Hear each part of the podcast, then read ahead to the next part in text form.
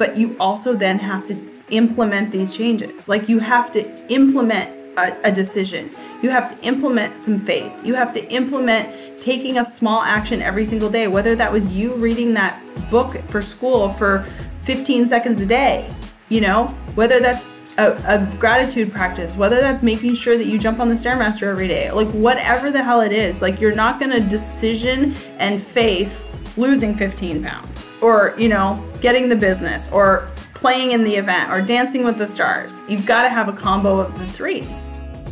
How often does this happen to you? You're listening to a great speaker or a podcast and the person talking is saying everything to get you fired up. You start to feel chills and get a rush of energy as you say to yourself, today's the day. Only for the podcast episode to end or keynote to finish in the fire you had and the motivation burns out with it. You start negative self-talk, thinking you're lacking in certain areas of your life and you don't know where to start. First, shut down your self-doubt. Second, you got this. And third, you need to listen to my guest, Christina LaCure, ex-pro golfer and confidence coach. She's going to help you by keeping it simple so you can get started today. Christina and I talk about her career as a professional golfer and how she was able to make it to become a pro. We also discuss her time on the reality golf show, The Big Break, where she shares an incredible story about how they had originally typecast her, but she quickly flipped the script on them. And amongst other things, we dive into the secret to self-confidence, which is something simple yet remarkable. And I can't forget to mention my event, Go. We have a limited amount of tickets, and I don't want you to miss out. I'm confident this will be a day that will light a fire for you to finish your year strong. Our event will be taking place in the Chicagoland area featuring Rich Roll, Jordan Burroughs, Cedric King, and more. These speakers are top athletes, incredible humans, and have an amazing mindset and life story to share with you. You can find out more at anonymous there dot com forward slash go and use the discount code N A T two zero two one for ten percent off. So get your ticket, get your shoes on, get outside, and listen to my conversation with Christina. And oh yeah, feel free to talk out loud along with us.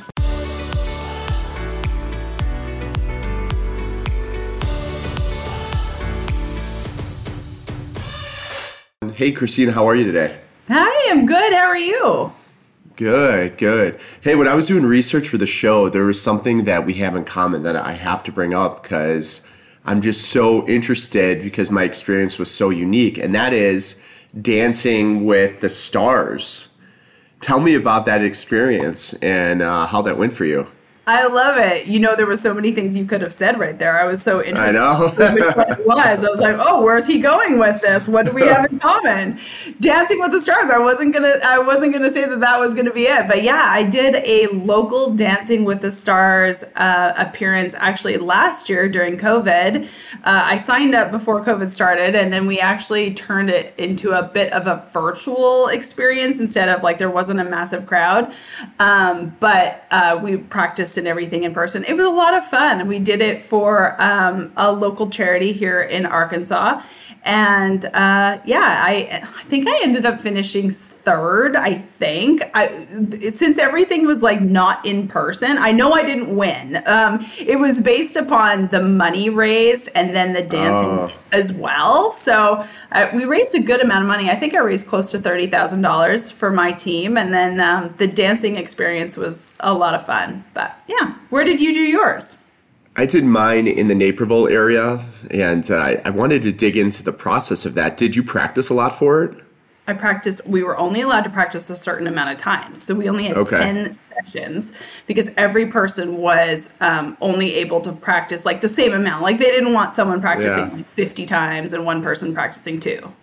Yeah. Well, I, I know you're real competitive and we'll dive dive into that. But for mine, there wasn't rules around how much you could practice.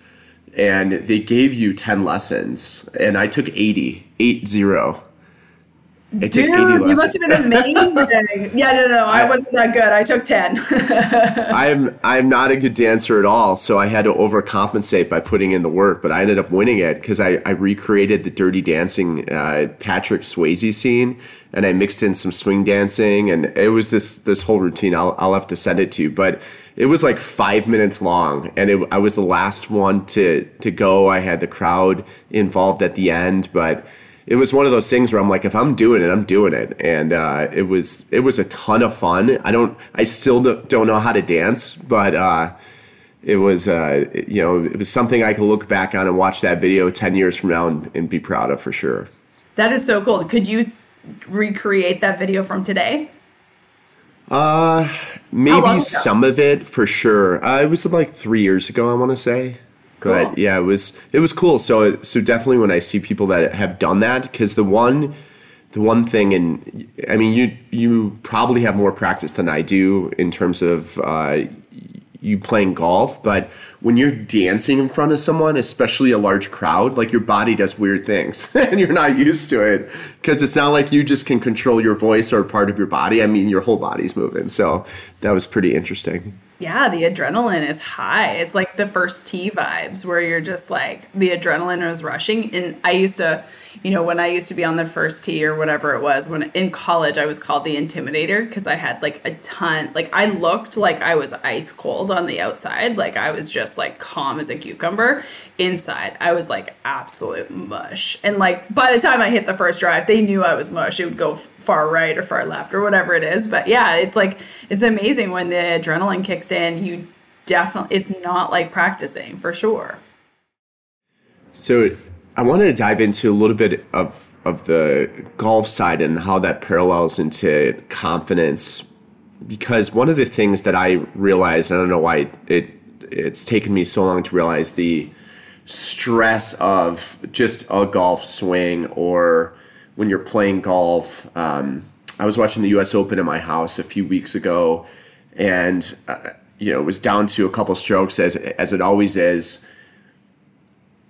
When you are in that position and you are playing and you are literally like one stroke away from winning or losing, how do you cope with that? And and what have you learned over time that applies to like everyday life in terms of that confidence that you need internally to be able to make that under that stress? Oh, I love it. We could go in so many different directions. So first of all, I was never um, in the U S Open, so I have no idea what that stress would be like. Well, something similar. I know you no. you were in a, you were on a T V show though, so that that had to be stressful, and I totally want to dive into that in a little bit too. Absolutely, one hundred ten percent. So I totally agree there. You know, I think one of the things that people don't mention quite often, and I think is really important, is like being there, you know, like being there numerous times. I think that really helps. Like the more you can put yourself in a situation, um, the more confident you become. You know, I always say well, confidence is built uh, oftentimes on doing hard things. The more hard things that you can do, the more confident you are that you will do, be able to do more hard things. So like even your Dancing with the Stars story, like, I mean, The, you did that. That's nerve-wracking. That's hard. You're a little bit scared. So the next time something is proposed to you, you have a better chance of handling the stress um, a little bit more. But, you know, for me on the golf course, you know, nowadays I play golf better now than I probably did when I was grinding it out, practicing, you know, six hours a day or whatever it was, because I, I do believe that, you know, there's not as much stress on it now, which is obviously a lot more a lot more helpful, but I enjoy it a lot more. And I think that that is, if you can get your mindset into the frame of this is like a very enjoyable situation. Like if you're walking down the fairway and you have a chance to win the U S Open, yes, you're going to be nervous.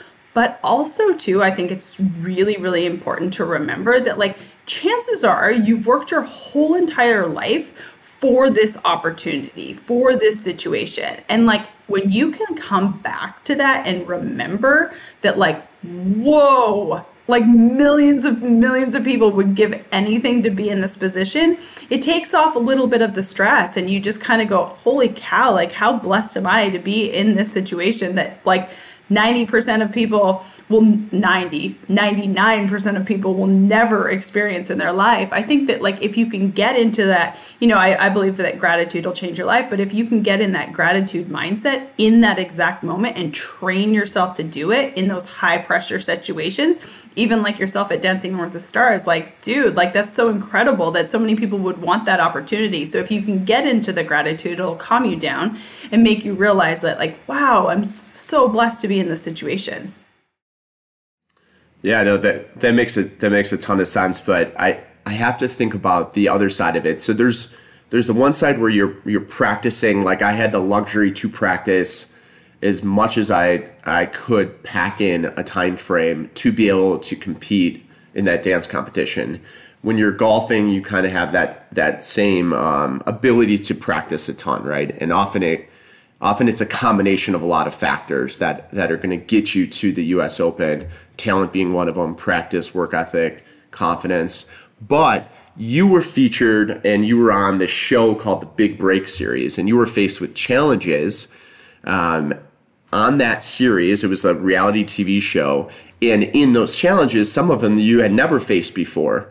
So when you're facing similar challenges in life, when you haven't had the luxury to practice what you were about to do, how do you kind of um, gain confidence or or bring out the confidence in something that you haven't necessarily practiced? Because we're all faced with things on a day-to-day basis that that we need to execute on. And maybe if there's a fun story around that too, that, that wasn't shown um, because I I saw a, a few clips that, that I want to even dive a, a little bit deeper into, but I just wanted oh, to God. You get your thoughts there. Jeez Louise, look at you doing your homework. That's ages ago, decades ago. I think it's it was pretty. Like, it's pretty. It's pretty good T V. It's oh, good. It was horrible television. Are you kidding me? No, it's horrible. Um, you know, I will. I will. First thing I'll reference is that like I'm definitely not the same human that I was when I did that. You know. twenty fourteen or two thousand, pardon me, two thousand seven was the first one. My God, that's like fourteen years ago. Uh, I'm definitely not the same human being that I was then. And I probably, if I put myself in those situations now, I would definitely handle them completely different. But going back to your initial question, which was like, how do you handle something that you've never been, you know, you know, faced with before on Big Break, you know, like I had never, my first season, so I was on three reality shows for Golf Channel and, you know, I was never faced with any of those challenges before, you know, they're definitely like random golf challenges. But I think, again, you're putting yourself in a situation where you may have not done that exact challenge before, but you have done something else previous. So I, the first time that I came to Big Break, I did the Big Break in Hawaii. Well, I had just come off um, going to my very first L P G A tour school. So I went from one hard situation to the next hard situation. And so I think I did the first one, you know, like I was, I went to the first situation. It was, wasn't something that I, you know, had done before. I had just graduated college and I was actually one of the blessed people and to make it to final stage of L P G A in my very first try. I, I think that actually part of that, me getting that opportunity was it was the fact that it was my first time getting that opportunity to ever go to Q school.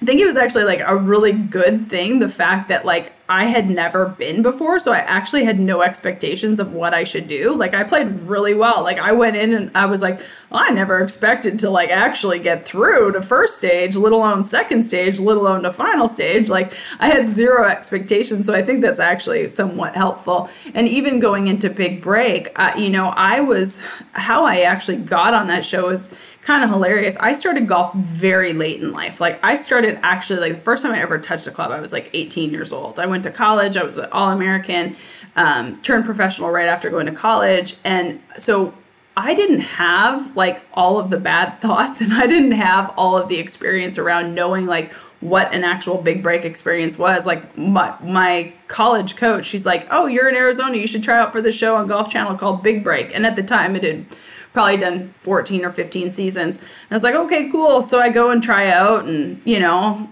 hit a few shots, make a few comments, whatever, whatever, never thought anything of it. And sure enough, I get it. And so I do think that that was like a blessing too, the fact that I had no idea and I'd really never watched the show. And so I went, when I went to Big Break, when I went to Hawaii right after tour school, you know, I went into it not really knowing what to expect, but knowing that like, I always have, and I don't know if every person is born this way, but I've always had a deep like belief inside myself way before I had, you know, the confidence that I have today, is that I was always willing to try. And I think that confidence is like a muscle, right? It, the more you use it, the stronger it becomes. But I've always had this like knowing deep within inside myself that I was always willing to try something. I'm always willing to fail. I'm always willing to get my butt kicked. I don't know if we can cuss on this podcast or not, but always willing. Yeah, go to... for it. Okay, cool. Yeah, yeah. You, if you've done any homework on me, you know that I cuss. Yeah. But, um, but yeah, so, you know, I've always been willing to do that. And so I think for myself, just like willing to go to Hawaii and have no idea what I was up against or what it was actually going to look at. But I know for damn sure I was going to be like the person who would lose her arm before she lost, you know, like, and I think that that's like the grittiness that I think some people have and some people don't. Um, you can perhaps have it in different ways, but for myself, it was like, I, w- I, w- I will go out in flames before I want to go out. So on that show, and I know this this took place like over a decade ago, there was a period in there, a clip that I watched where... You told um, the gold girl to choke. Yeah, exactly. So, so do you want to set that up for a second? You, you got to set that up because I... I can see it because you're so competitive. It's it's obvious, right? And as a competitor, you want to win. And at that point, you had nothing to do except hope that someone else would miss the shot. Can you set that up for a second? Because then I have a follow-up. Yeah, absolutely, for sure. So, like, I, again, went into that television show. I was so new in the golf industry. No one knew who I was. Some of those, mo- every single one of the girls that I, there, I think there was twelve of us, every single one of those girls who ha- had been in the golf scene for a while. I was like the fresh out of college, like never played junior golf, never did nothing really. And so I go there and, you know, on reality shows, something that they don't tell you that every reality show does, in my opinion, and I believe this is true, is that they have like a cast. So like in their brains, when they're casting, they're like, okay, I want the jock. I want the, you know, whatever. I want this person. Antagonist, yeah. Yeah, the antagonist, yeah. Whatever it is. They chose me as the dumb blonde. Like they even said one hundred percent. They're like, this chick is going to be the ditzy blonde. They obviously did not do their freaking homework because that was one hundred percent not me. And so like when that show kind of got started, they were like, oh, damn, we're going to like use this because this girl's competitive as shit. She's going to rub these girls the wrong way. Like she is not the dumb blonde. And so they kind of like flipped the script a little bit. And, you know, it's definitely one hundred percent not scripted in any regard. They can, but they put certain situations to right. cause certain drama. And I one hundred percent said that. Like I one hundred percent agree. And I do still believe to this day, if I was a dude, it would not have even got on camera. But the fact that I, you know, at the time looked the way that you look and you um, are on an all-girl show. This girl was, uh, you know, one hundred feet away from me, but we were obviously mic'd up. It's a reality show. And I had just hit a shot and I like under my breath. But again, I'm on camera. I'm like, man, I hope she chokes. And like, because I didn't want to go home, but they caught it on camera. And then they started using it in every trailer, right? And then they showed the clip that I said I wanted this girl to choke to all the other girls in in camp yeah. or whatever that night at the hotel.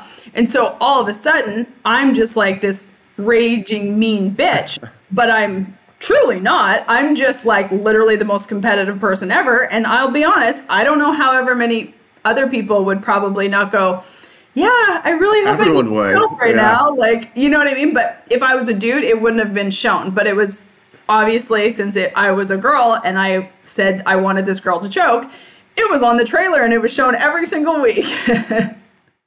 yeah, and it, of course it's T V and they have to find totally. something like that to use.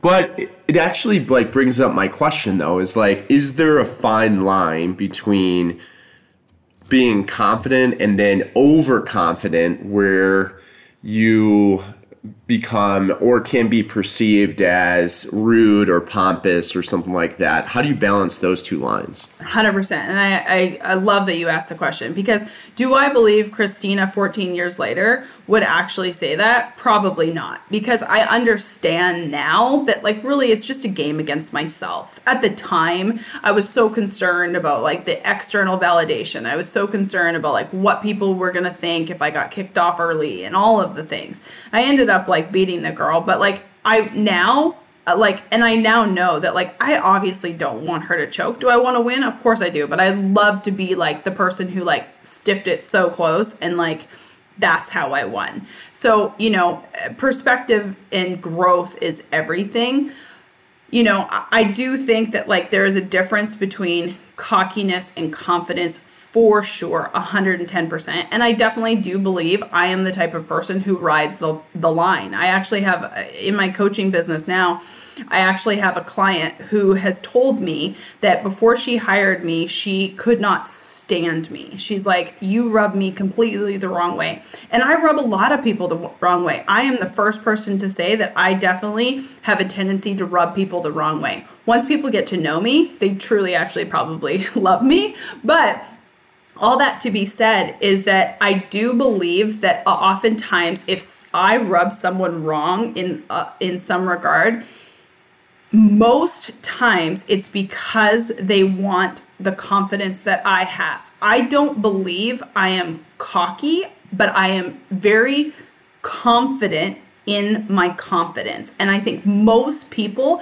actually want that. Most people want to have the firm, unwavering belief, which I do have. And so I think it can come off and rub people the wrong way. But I think that, like, I have, you know, strong, um, very strong beliefs on why I believe what I believe. And I think oh, that's actually appealing to a lot of people, because I think most people waver. And that to me creates, um, you know, kind of like not as doubt. much confidence. Doubt, yeah. Right, it creates yeah. a doubt in someone. When a person is very strong in what they believe and how they believe it, that creates confidence in another person. Yeah, no, that, that makes sense. So before we get into more with regards to what someone can do with confidence, I think people also are brought up on in different environments, and and they're naturally born with maybe confidence. I don't think everyone just learns it, right? I think you are you're There's there's your genes, and there's your parents, and there's everything that you've been taught and how you've been brought up as a kid to help your confidence. But before we get, we get into what pe- people can do, how did you go from being a golf pro to becoming a confidence coach?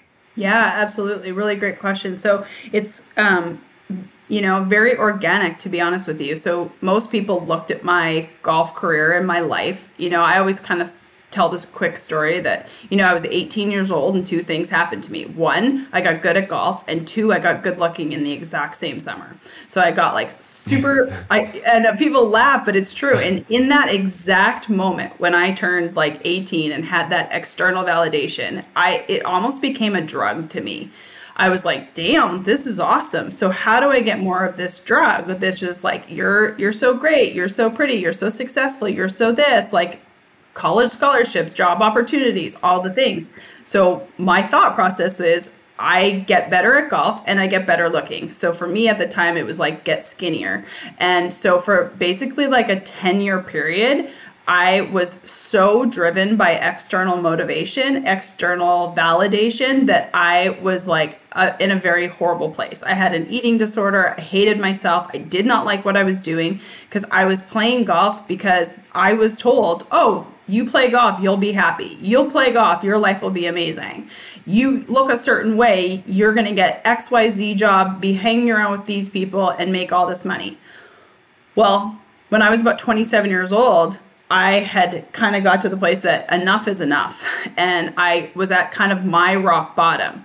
And that's when I dove into self-development. That's when I dove into coaching, mastermind therapy, uh, you know, hiring, all the things. And I listened to every podcast.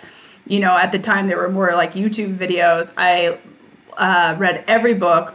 And I basically changed myself for probably about a three year period. I was just so involved with the mindset and the confidence and the self-development. And people started coming to me and asking me, like, hold on, how did you go from where you were to where you are now?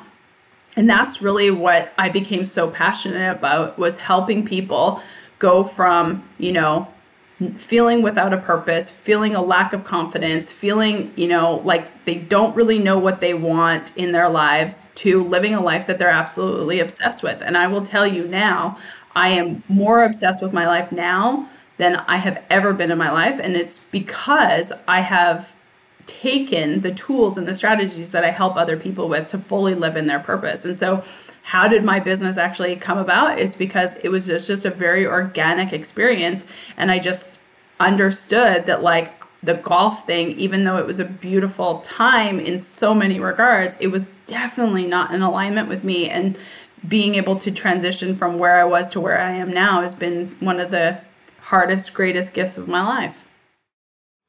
Well, I'm I'm really happy for, for the transition, and uh, you seem to be in a in a great place. And what's what's interesting is that, you know, people don't often understand or see what's going inside or what's happening inside someone and the struggles that they're having. You know, they're seeing you, you and you're a golf pro and you're good looking and you know, all of these good things, but internally you, you may be struggling with something. And I don't think that's that is dissimilar to a lot of people, whether they could be successful in business, then maybe they're going through through depression. I mean, you see this happen with actors and musicians and all of this stuff.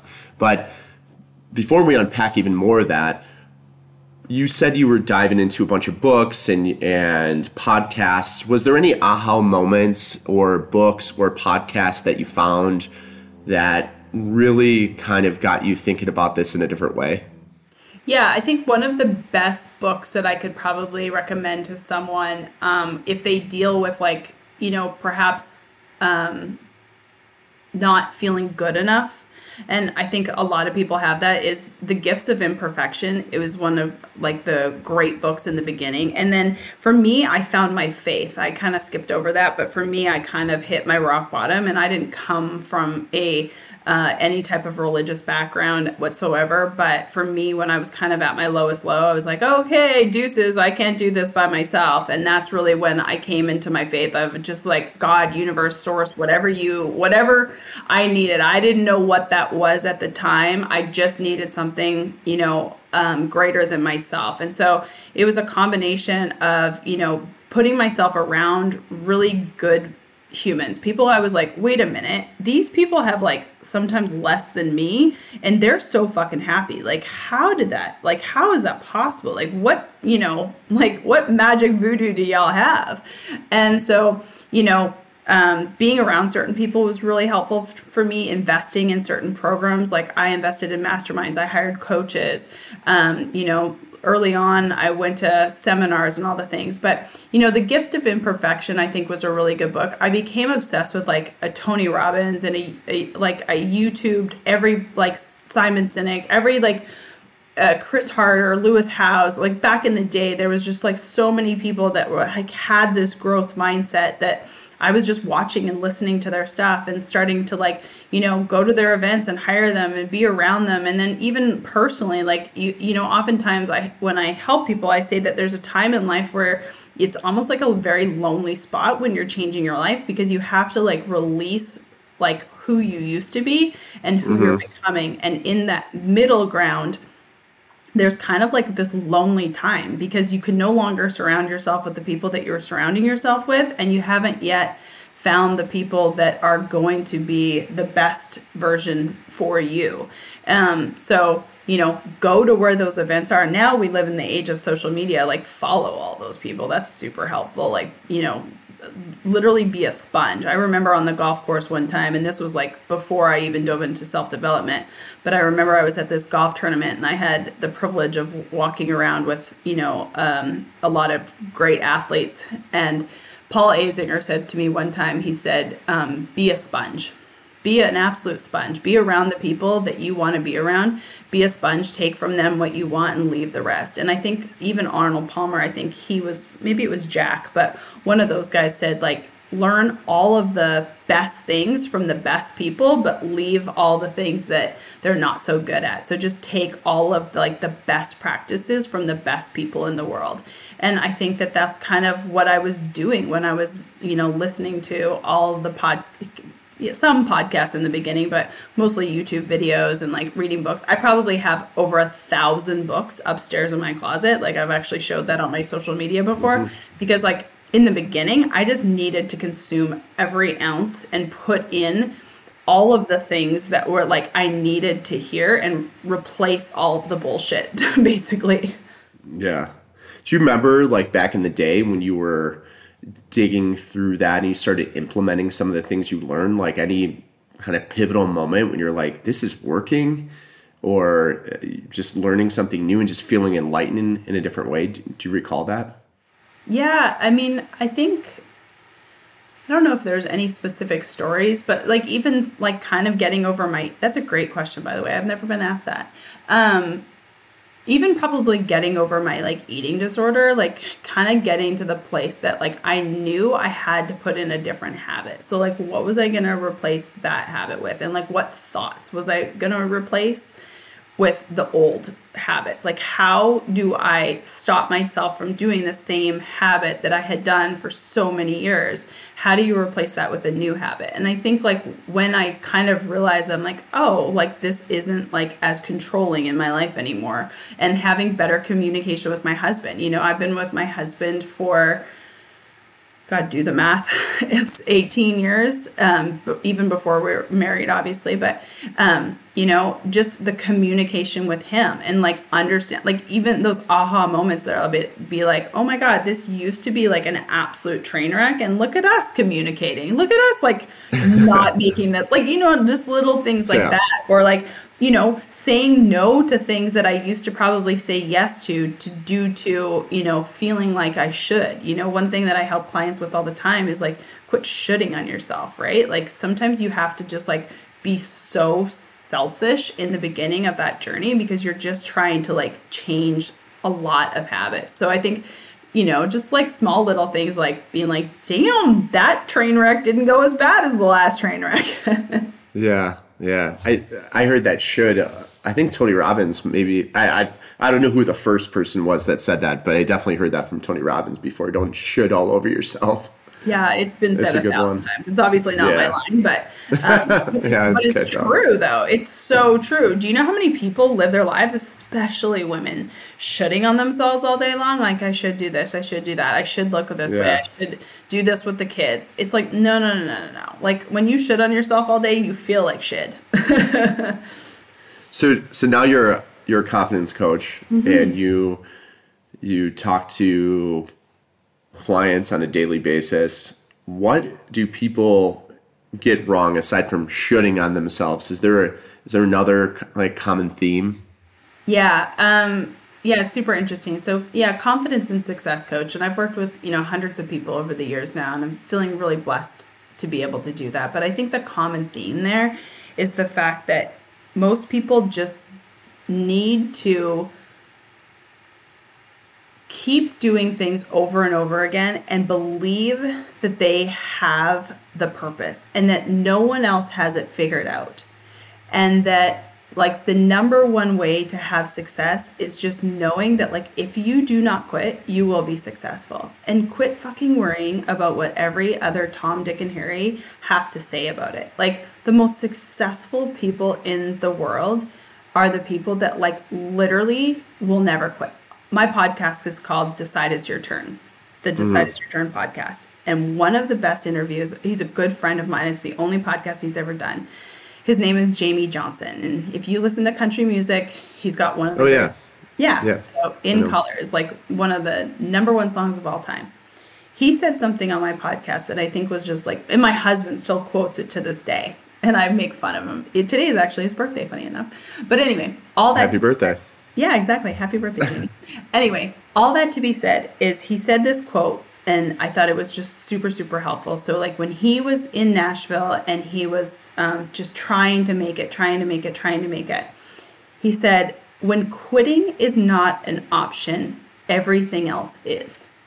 And I think that most people don't have that mentality. And I think the most successful people in the world have that mentality, whether they understand that they have that mentality or not.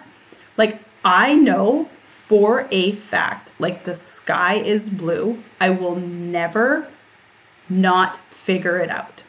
Like I have so much belief and confidence, whether it's in my business, my marriage, my relationships, my personal life. Doesn't mean that I'm not fail. Doesn't mean that I'm not taking some bumps. Doesn't mean that I'm not going to, you know, everyone's favorite word now, pivot. It's not, it doesn't mean those things. But I know for a fucking fact, there is no chance in hell I'm going to fail because I will not quit. And that, like, to me, once you kind of like, and once I can help my clients understand that, and like when they have that mentality, oh man, everything's gravy. We can always figure everything out because quitting is not an option.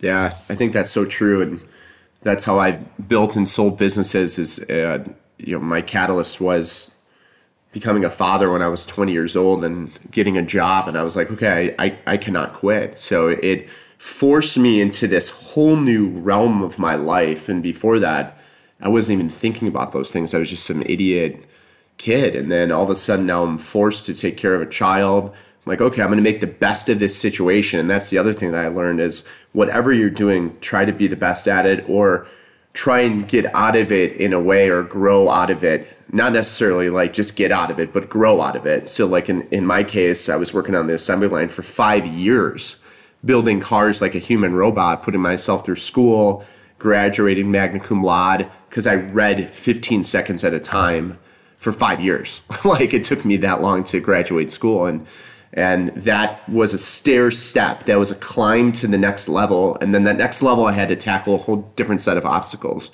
And it, and it's just because I just didn't want to quit. And I and I took the same principles and I was like, hey, I'm going to sign up for this dance competition and go back to it. As silly as that is. And I'm like, I'm going to take the same principles. I know I'm not super talented. I can't figure things out fast, but I know I'm not going to be outworked. And I know Bingo. That the only only way for me to win this thing is for me to outwork my competitors. And I outworked most of them ten X.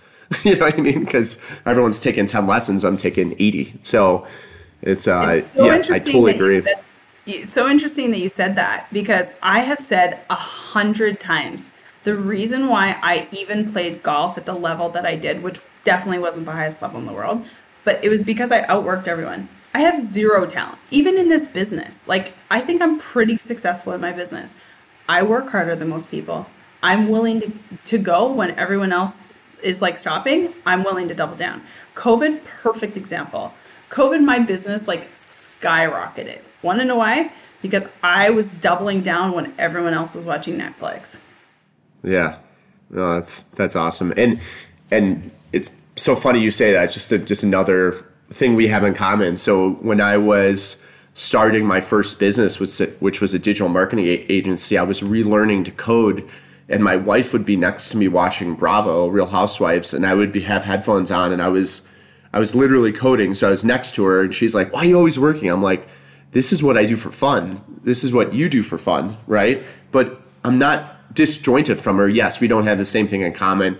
Of course, I learned a little bit about the housewives through osmosis, but, but so that was a little plus. Um, but at the same time, uh, you know, it got me through things. So when when people also just not to get on a, on a tangent, multitasking too has a purpose at times, and, and the purpose is if you're doing something mundane or you can be doing something more productive, like doing dishes as an example. Put in your headphones, listen to something.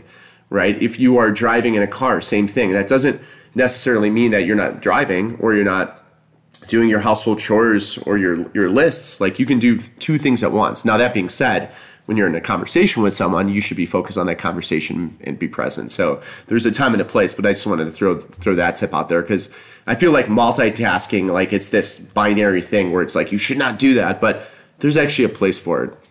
Yeah, I love it. I actually interviewed a guy named Jay Papison. He's the author of The One Thing book. And, um, you know, I remember reading that book. So I'm a big Stairmaster person. I used to like literally like I changed my life on the Stairmaster for sure.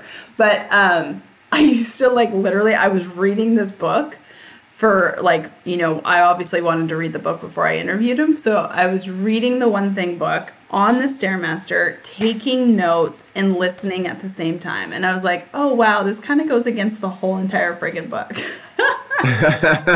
Yeah, I, I read that book, too. I, I had my team read it a few years ago. And you're you're exactly right. But it's, again, like what it what it, yeah, exactly. Um, so walk me through the first thing that you do with a new client. Like, is there an analysis, a questionnaire? Like, how how do you get out of them, one, where, where their struggles are, but secondly, what they can they can start doing? Because I'm assuming each person has their own um, levels, or you know, they're they're at different periods in their life with with regards to their confidence.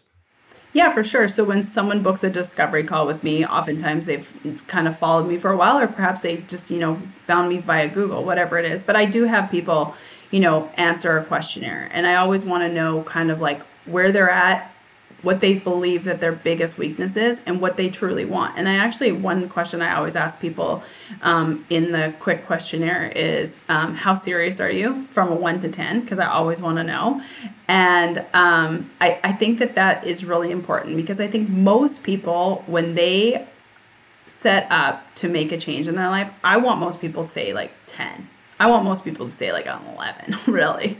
Like, I love the people who go like one to ten and they put in twelve. I'm like, yeah, you're my people, because you've got, you know what I mean? Like, because you've yeah. got to want it, right? Like you've got to, you've got to want it. But I think most people are at the point where they know that they want something, but they just don't know how to get over that. You know, business and mindset are so key. So like, yeah, I say confidence and success, but it really has to do with mindset. Like, I don't care. I have so many clients from so many diverse backgrounds.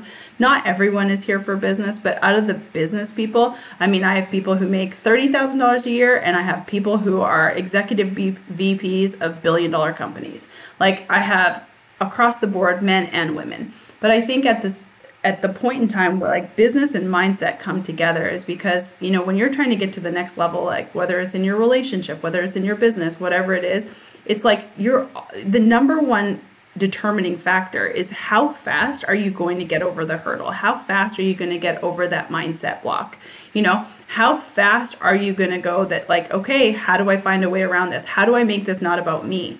How do I, you know, how does, how does, I step into this with the confidence that like, no matter what, I'm not going to quit. And so I think most people come to me like with the the belief that they want something different, and they just are not confident enough in themselves that they are the person to do it. And once we kind of get past that, you know, every single one of us are exactly the same, and that the people who have had the success are the people who are just like figure out a way and don't worry about what other people say, and know and trust and trust and trust and trust that you one hundred percent can do it. Like, I'm a big faith person, so I believe every single person was put on this planet with a purpose, and that purpose can be, you know, to be a stay-at-home mom or to fly to the moon, whatever it is. But like stepping into your purpose, I believe, is a responsibility. And I don't think enough people use that as like knowing that it's a responsibility. Like, I think once you realize that like you have a purpose and that is your responsibility, then you got to step up and freaking do it. Like, treat it like a responsibility, not like, well, a maybe. Yeah, no, that that makes sense. So, you, so you've had clients for, I'm sure you've had some for a long period of time. What are some of the more advanced things? So someone gets the basics of confidence, um, they're feeling good, they're in the right mindset. What comes next after that?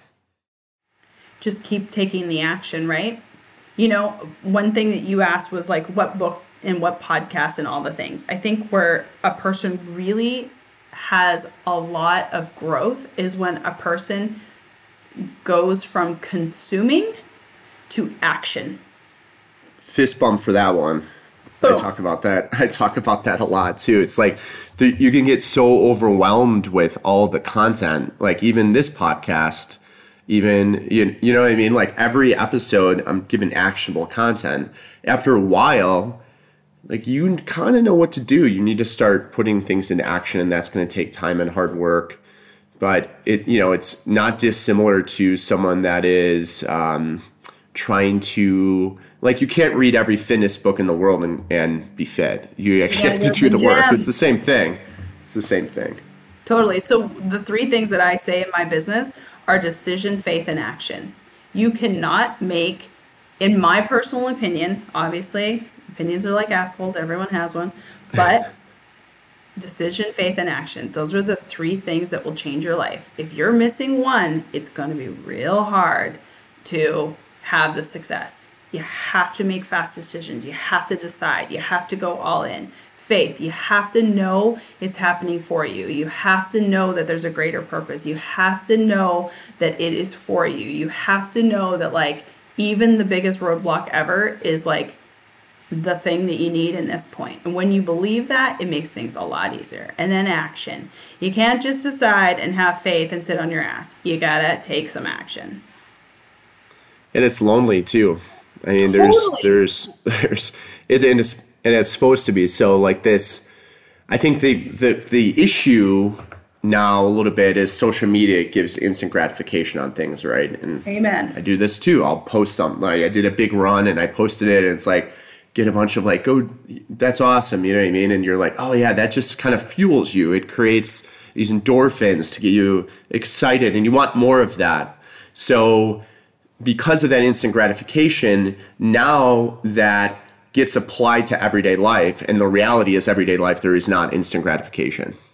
Yeah, bingo. You listen to a podcast, you read a book, you and I, we're jamming. Someone's listening to this podcast right now and they're like, oh my God, BeChristina and Joe, like they're so great, blah, blah, blah. Like, and they get so jammed up, and then they turn off the podcast and they stop doing the fucking thing. You and I, we're going to get off this podcast and we're going to do the thing. That's the reason why you have this success.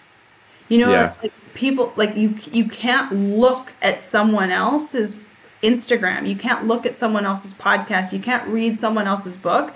It, there's a season for that. But you also then have to implement these changes. Like you have to implement A, a decision. You have to implement some faith. You have to implement taking a small action every single day, whether that was you reading that book for school for fifteen seconds a day, you know, whether that's a, a gratitude practice, whether that's making sure that you jump on the Stairmaster every day, like whatever the hell it is, like you're not going to decision and faith losing fifteen pounds or, you know, getting the business or playing in the event or Dancing with the Stars. You've got to have a combo of the three. Yeah, no, that, that's right on. And another point I was going to bring up too, I don't know if, if you've seen this, and I'm sure you've, you were, there was a pivotal moment in your mind when, when this happened. But when I was starting the digital marketing company, this was two thousand ten ish. I, what I noticed is there's a lot of like so-called experts, right? And then I would, in my mind, I was like, oh, how are these people experts? I would dig in a little bit more. And I was like, wow, my background is actually deeper than these experts. So how are they an expert? And the reality is there's not this professional services delineation that you have today that someone's going to give you a P H D in confidence coaching, right?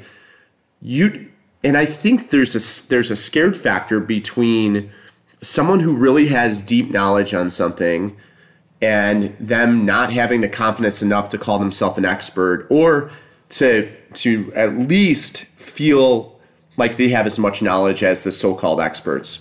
So I, I guess my point in that is do not let that be an uh, impede your your growth, because I can tell you that there's a lot of so-called experts out there, and they're not experts. And then there are experts, and they're not better or worse than you. So it's a matter of like just you having the faith in yourself, and don't let that word deter you at all. Let it actually prop you up. I love that so much. I was actually having this exact conversation with one of my, I call them my old man money guys. So I play like golf like once a week with my old man money crew. They're all retired, but you know, we play for good money and all the things. And we were actually having a conversation, and this gentleman is worth more money than you can possibly imagine. And I told him one day, I said, I think, and, and this is the truth. And I, I want everyone to think about this. Think about some like person who's really successful, and you've looked at them before and thought, God, I have got to be smarter than them. Like, there's no yeah, possible yeah. way that that dumbass is, like, more successful than I am. This guy I'm referring to is definitely not a dumbass. But his confidence and his cockiness, even though it's probably got him in trouble numerous times, and I will say the same thing about myself, is oftentimes what creates the success. And there is dumbasses in the world out there that, you know, like whoever's listening to this, there is someone doing something that you want to do that you're probably much better at, much better at, but they have the confidence and taken the action to get where you want to be. And that's really the only thing that's stopping you. There is a ton of fucking social media people out there right now that like literally don't have a pot to piss in and like aren't making a dollar in their business, but but they act like they are. And then there's people like that you're like, oh my gosh, you actually do what? Like I actually had a, a woman recently sign up for me and she's got like very few followers, but like little confidence, but she's extremely like seven figure business. And I'm like, oh my God, if you stepped into your confidence, we could get you to eight figure. You know what I mean? So like, yeah, yeah. Don't think that someone is better than you. Like step into the confidence and know that like, that is the, the determining factor in my opinion. Like obviously do the research. You can't just like jump on the internet and be confident and not like, you know, have some backing, but step into your greatness. And when you step into your greatness, my God, then you, the sky's the limit. Yeah, I know. That's, that is so funny you said that because there are a ton of people and you're like, how did, how did that person make money? Like what? And it's because they were oblivious. Yes, they were oblivious totally. to their faults. And all of a sudden, because they're oblivious, they're confident. And it's like, be oblivious. Like, like don't, don't overthink it. And a lot of times when we get into trouble, we overthink things, you know, and going back to the diet example, great, great example, you know, that's a great analogy is like you can overthink every little ingredient, but the bottom line is like get ninety, ninety percent of it, eighty percent of it right, and you're going to have a great outcome. Mm-hmm.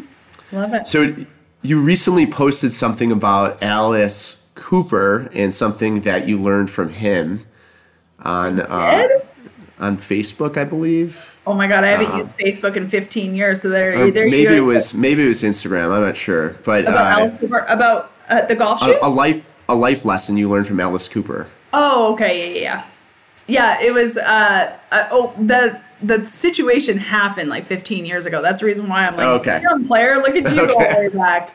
Um, but no, he. He, I think what I was referring to, I posted that a long time ago, but it was, I remember playing golf with him. He was one of like the kindest people ever. And um, after our round, he was, I was formerly with Callaway years and years ago. And the Callaway rep, Alice Cooper, myself, and like a couple other guys were playing. And the Callaway rep said to him, he's like, um, man, I just love your shoes. And they were like expensive ass, like leather Italian shoes. And Alice Cooper literally took those shoes off his feet and gave them to the Callaway rep and said, oh, here, they're yours. And in that moment, I remember just thinking, oh my gosh, like that is just like something I want to be remembered for in life. Like I will never forget that situation. I just thought, how cool is that, that an extremely successful person like that was just like, here, here's my shoes, no big deal. After I turned professional, I was sponsored by Adidas, and I probably gave away ten pairs of shoes easily to young girls who said, um, you know, hey, I love your shoes. And to me, like I was getting them for free at the time, but I always gave those shoes away. And I always thought to myself, you know, I want to always be remembered as a person who used their success for a good reason and used their, you know, notoriety or whatever it is. And I still to this day think that that's one of the, the greatest qualities. To me, it's just definitely like a love language when I see people being really good humans. And I am much less concerned about what you've done in life and much more concerned of who you are and like where your heart is. And I, I don't know why I posted it that day, but, um, yeah, it was such a cool experience. And he just like, from that moment on, I was like, I'm going to be that person. That's, it was such badass. That's a great story. I know we have to wrap up in a second cause you have, uh, you have a call, but how can people find out more about you, Christina? Yeah, I'm, I hang out mostly on Instagram, definitely not on Facebook, but at BeChristina, B E C H R I S T I N A, because I encourage every single person to be themselves. And I think if every single person was more authentically themselves, um, more being instead of doing, the world would be a much better place. I used to call, um, my handle used to be Golf Christina, and a lot of my identity came from golfing. And now I'm still being Christina when I'm on the golf course, when I'm Coach Christina, and when I'm wife Christina, when I'm Christina sitting on my ass. And I think that, you know, a lot of my messages is, um, you know, being authentically yourself, because that's exactly when you're going to have the most success and the most confidence and the highest vibration. So um, I'm BeChristina on on social media, on all platforms. Um, you know, my podcast, you can come find me there, the Decide It's Your Turn podcast, for everyone who's ready to decide it's their turn. And and what about your website? Because you have a nice website as well. I do have a website, but you can't spell my last name, so it doesn't really... it's, it's Christina LaCure. My name is Christina LaCure, but my last name is spelled L E C U Y E R. But if you come find me either on social media or Google it. Golf Christina or BeChristina, it should pop up. Awesome. Hey, it was truly a pleasure to talk with you today, Christina. I wish you the best of luck. You're you're crushing it. Hopefully, Thank I'll see you on the golf course one of these uh, days. If you're ever out in Tahoe, let me know. Yeah, Edgewood, I, man. One of my best scores in life is at Edgewood, at sixty-six. Oh, that's amazing. Yeah, I, I'm in I'm in the, the North Lake, but um, would would love to to host you here. I'm Actually, you can't see it right now, but I'm sitting on a golf course. So I actually um, saw a golf cart drive by. Oh, you did? Okay. Yeah, the sun's, uh, but that, yeah, North Star Mountain's behind me, so the cool. sun's uh, shining on it. You can't see too much, but yeah, you're more than welcome. But uh, good luck with everything. Thank you so Thank much you. for the conversation. Keep crushing it. You as it. well. Thanks so much for having me. I appreciate it, Joe. What an incredible conversation. Huge thanks to my guest, Christina LaCure. Her insights on confidence and taking your life to the next level are spot on. My biggest takeaway from today is something I believed my entire career. Don't look at what the person or company next to you is doing. Don't compare yourself to that social media influencer or anyone else for that matter. They aren't you. You are here for a purpose that is all your own. If you don't know what that is yet, that's okay. Keep doing the work to dig deep and find it. If you know what it is, great. Have the confidence to keep going, and remember, there's no one goal. There is no benchmark of success, because you, me, we are not almost there.